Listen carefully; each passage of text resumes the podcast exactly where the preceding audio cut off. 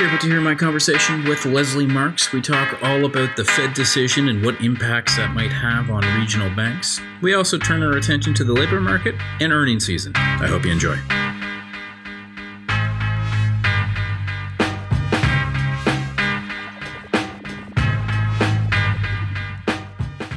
This podcast is for informational purposes only. Information relating to investment approaches or individual investments should not be construed as advice or endorsement. Listeners should seek professional advice for their situation.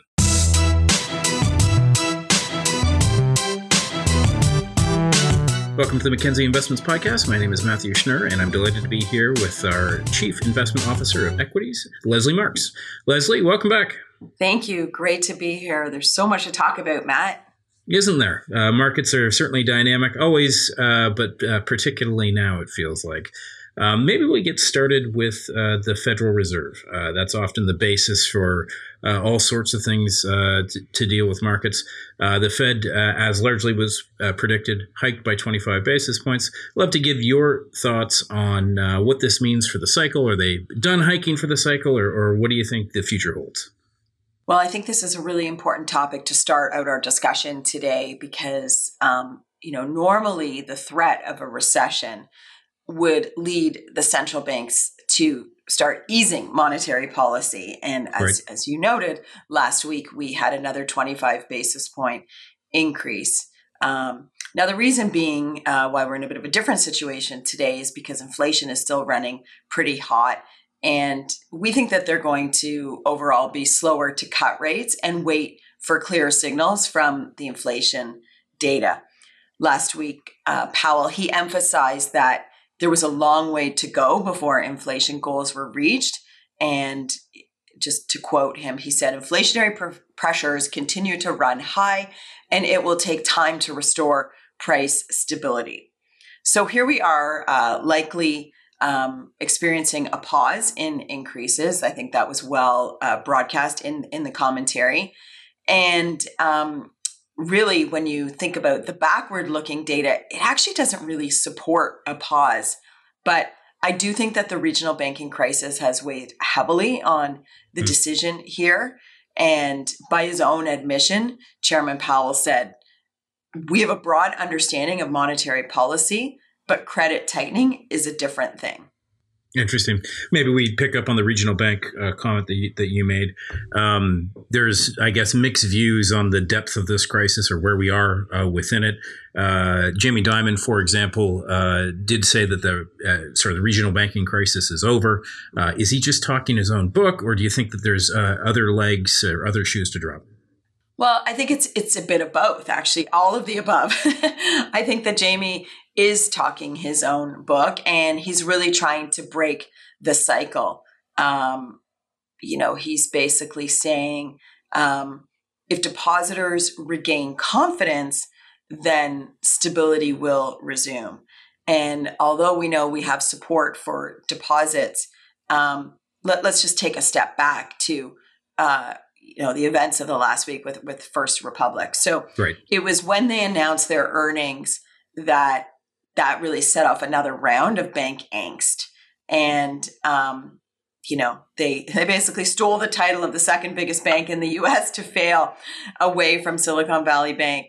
And the banking, uh, the regional banking index was off seven percent last week, and and that all sort of started with them reporting their earnings and disclosing that deposits had declined by $100 billion. So, of course, we know what happened. The regulators seized the assets. They negotiated a transaction with uh, JP Morgan, who will then assume all of First Republic's deposits and assets. And so it's it's a domino effect when when people start to get fearful and there's a run on um, the bank, the proverbial run on the bank, and, and people start to pull deposits. Um, that's when the market starts to get anxious about the future of the regional bank. So, could that happen with other regional banks? Sure, it could. So, as I said, uh, Dimon is just trying to break that cycle.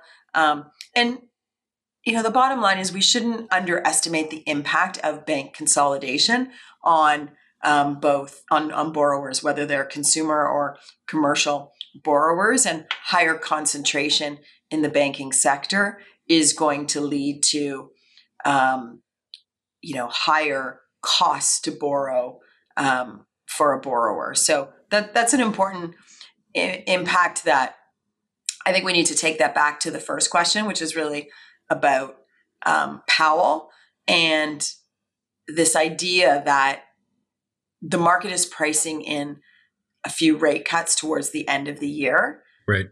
But I think that that is is a, is a long way off because I think if the data supported a pause, the backward looking data supported a pause, that would be the case. But because this is more a, about credit and availability of credit and financial conditions being tighter, um, I don't think that there is a basis for rate cuts just yet. Um, the economy still looks like it's doing pretty well, in spite of the fact that we're experiencing um, the fastest policy rate increases that we have for 40 years. Just to to follow up on that, if the regional banking crisis continues to expand and more and more banks come under pressure, do you think that acts as a catalyst to perhaps cut uh, either to market expectations or maybe even beyond market expectations in the back half of the year? Or is he fixated on inflation and therefore higher for longer?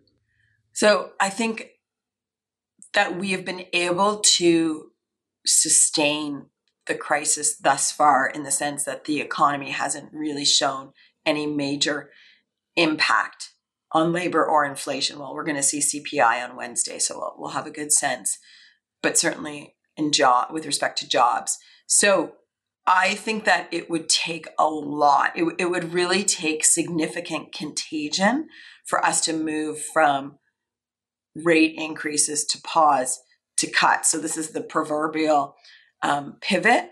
And in fact, um, you know, the Fed's next meeting is middle of June, June 14th um, is the next rate decision date. And I personally don't think that, um, even though they've broadcast that they're on pause, that a hike could be ruled out. That's not the okay. consensus view.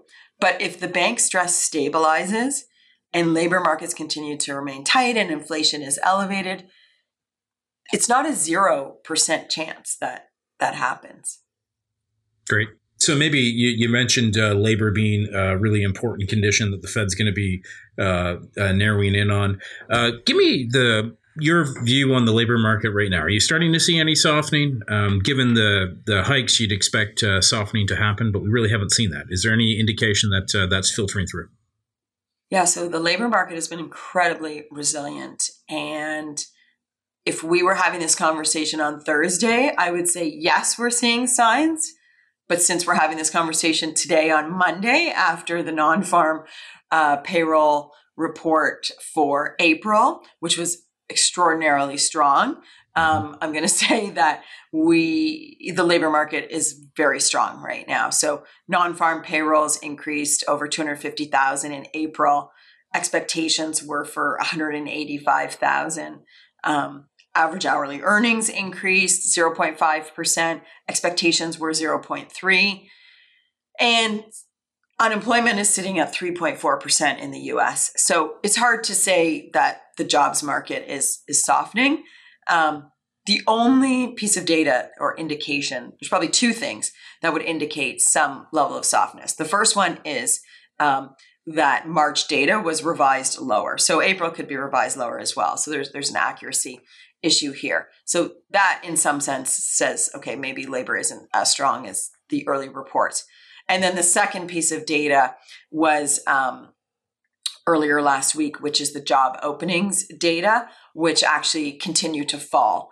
And, okay. and that's important because that's sort of a sense of um, future hiring.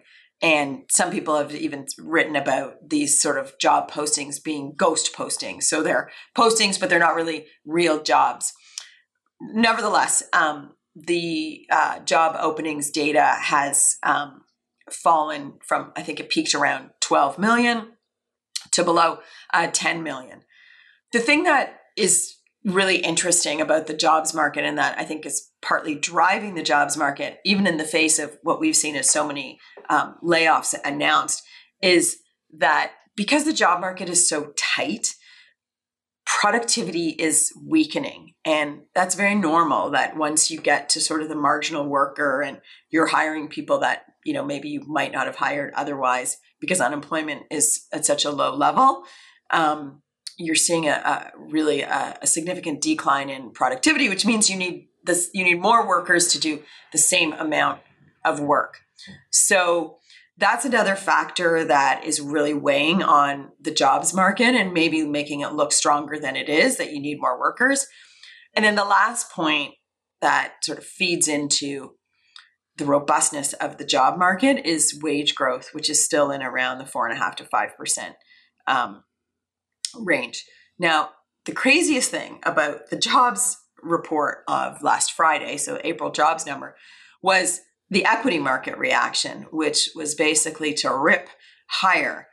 And I, so this is a scenario where good news was actually good news for equities. And I think under normal conditions, the equity market would not have liked this jobs report because right. it, it would have forced the Fed to be more hawkish.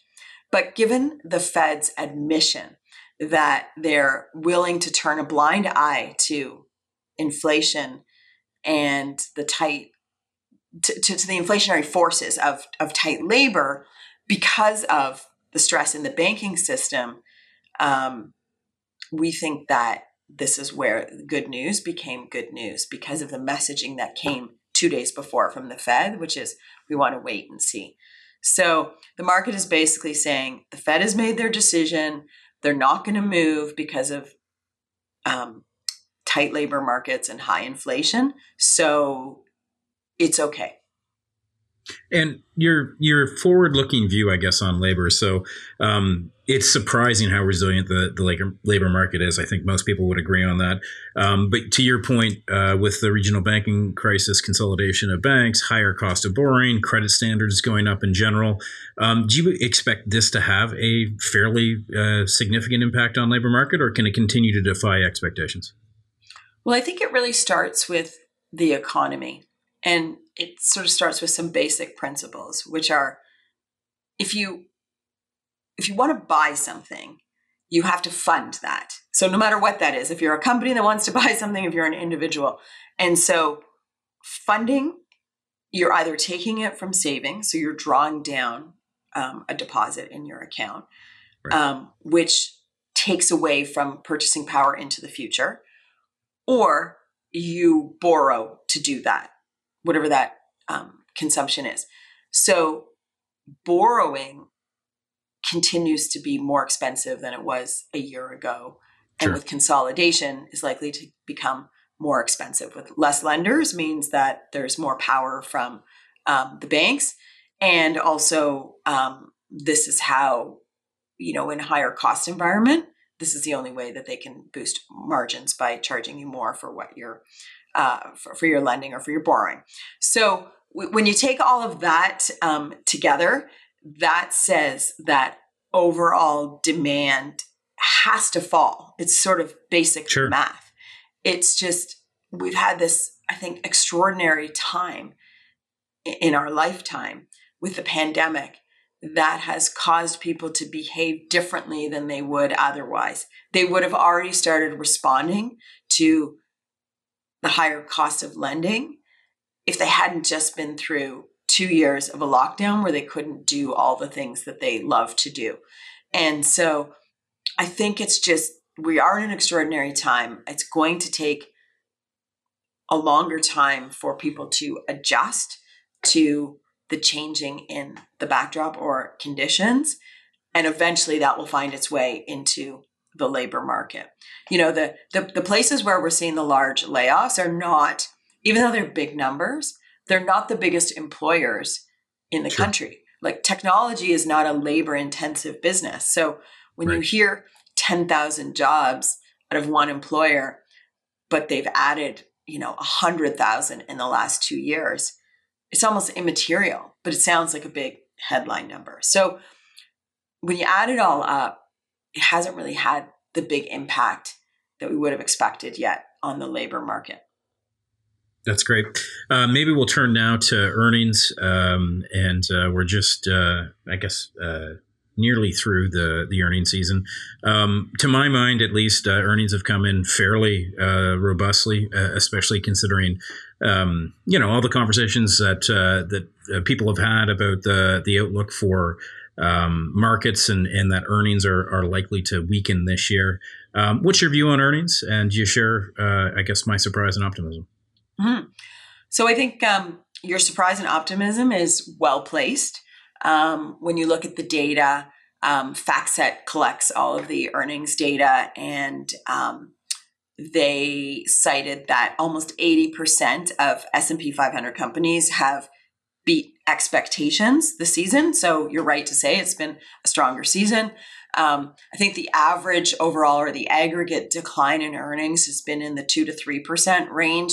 Um, expectations in aggregate were in the five to six percent range. So that just gives you a sense of magnitude. So it's still a negative year over year earnings um, print, but not as negative as as expected. Um, we've also seen the heavyweights. Um, like Apple and Amazon and Microsoft all surpassing expectations and they're also perpetuating some of the heavy concentration of returns that we've seen in the S&P 500. So um, for me, I you know I always look at and, and I know we always talk about we always have a discussion in earnings season, but I always look for a few key data points to be sort of a tell for the bigger picture. And interestingly enough, um, the positive data has been fairly broad based across the larger companies in the technology sector, consumer discretionary, and communication services. So uh, my data isn't really localized in, in a few data points. So that's a really healthy sign. Um, but one, one thing I thought was interesting was, you know, Apple reported their results just at the end of last week. Um, they beat expectations on a surprise gain in iPhone sales in India. And I think that this is an, uh, an example of um, a bullish sign for consumer spending in emerging markets. So there, there's lots of things that are pointing to strength in, in the economy here in North America, but we're also seeing uh, strength in, in emerging markets. Um, we saw great stability from companies like Facebook parent Meta. They had very strong earnings, uh, very strong earnings report, and they reported their first sales increase in over a year. Um, Meta has been really struggling. And so the market really liked to see the, the turn of events. And if you just sort of take a step back for a moment, the technology sector is important because it was the greatest beneficiary uh, top line growth that is um, in 2020 and 2021 and and those companies were the first to experience softness in demand um, because there was so much demand sort of borrowed from the future and that really boosted top line growth. So 2022 was a very difficult year. I think what's been amazing is how quickly you know these companies have been the first to recover in 2023. So um, I think overall the optimism around earnings has been well placed in those sectors consumer discretionary communication services and technology and what's your view on earnings sort of uh, going forward for the back half of the year? I remember at the beginning of the year or heading in there, uh, you had thought earnings would uh, decline um, throughout the year. Um, you know, are you still thinking that you'll see um, a continued decline in earnings or accelerating decline in early earnings, or are you more optimistic for the back half of the year as well? So I think that we will continue to see pretty good momentum in the sectors that I mentioned because they, um, as I said, experienced the downturn in earnings the earliest. They reacted quickly, right sizing their um, uh, staffing, and also even culling um, non profitable businesses. So it's very quick for technology companies to either exit um, something that burns a lot of cash or sell off or you know focus on their core businesses. So that's that's a lot of what we've seen. So I actually think that um, that has moved more quickly to the positive than we thought. And I think what is going to be challenging in the second half of the year are some of the more cyclical sectors like energy and financials because the year over year commodity prices are going to prove to be a bit of a headwind for energy specifically. And I think financials, because of everything that's happening in the financial sector related right. to this credit crunch, um, are will experience a bit of a dislocation and um, a demand decline. So I think that there are, and those are big sectors, particularly in Canada. Um, so I think what we could see is a very mixed picture when it comes to earnings in the back half of the year. You know, with winners and, and, and losers, and so um, it's it's going to be for for the investor. They're going to have to be really mindful of the sectors that they invest in, and that will get masked in the aggregate um, outlook for a market because you have a market like sure. the S&P 500 where you have these big tech heavyweights which have really been driving performance. I think that something like 80 to 90% of the returns year to date have been driven by five stocks. In Canada, we have a much more diversified um, benchmark in some sense, in that we don't have that heavy concentration of five names, but we're more concentrated in sectors energy and financials being the two that could have um, headwinds. So I think Canada, while a very inexpensive market, has some earnings momentum challenges for the next six months. Perfect. Why don't we call it there? Uh, I appreciate you uh, sitting down. Your take on the markets, uh, much appreciated. Great to be here once again, Matt. Thank you for having me. The content of this podcast, including facts, views, opinions, and recommendations, is not to be used or construed as investment advice and is not an offer or an invitation to buy or sell any security. The content of this podcast should not be relied upon for any purposes, and Mackenzie Financial Corporation is not responsible for any reliance upon it. This podcast includes forward looking information that reflects our current expectations or forecasts of future events. Forward looking information is subject to risks, uncertainties, and assumptions that could cause actual results to differ materially from those expressed herein. Our views are subject to change based on market conditions. Commissions, trailing commissions, management fees, and expenses may be associated with mutual fund investments. Please read the fund facts and prospectus before investing. The indicated rates of returns are historical annual compounded total returns, including changes to unit values and reinvestment of all dividends or distributions, and does not take into account sales, redemptions, distribution, or optional charges or income taxes payable by any security holder that would have reduced returns.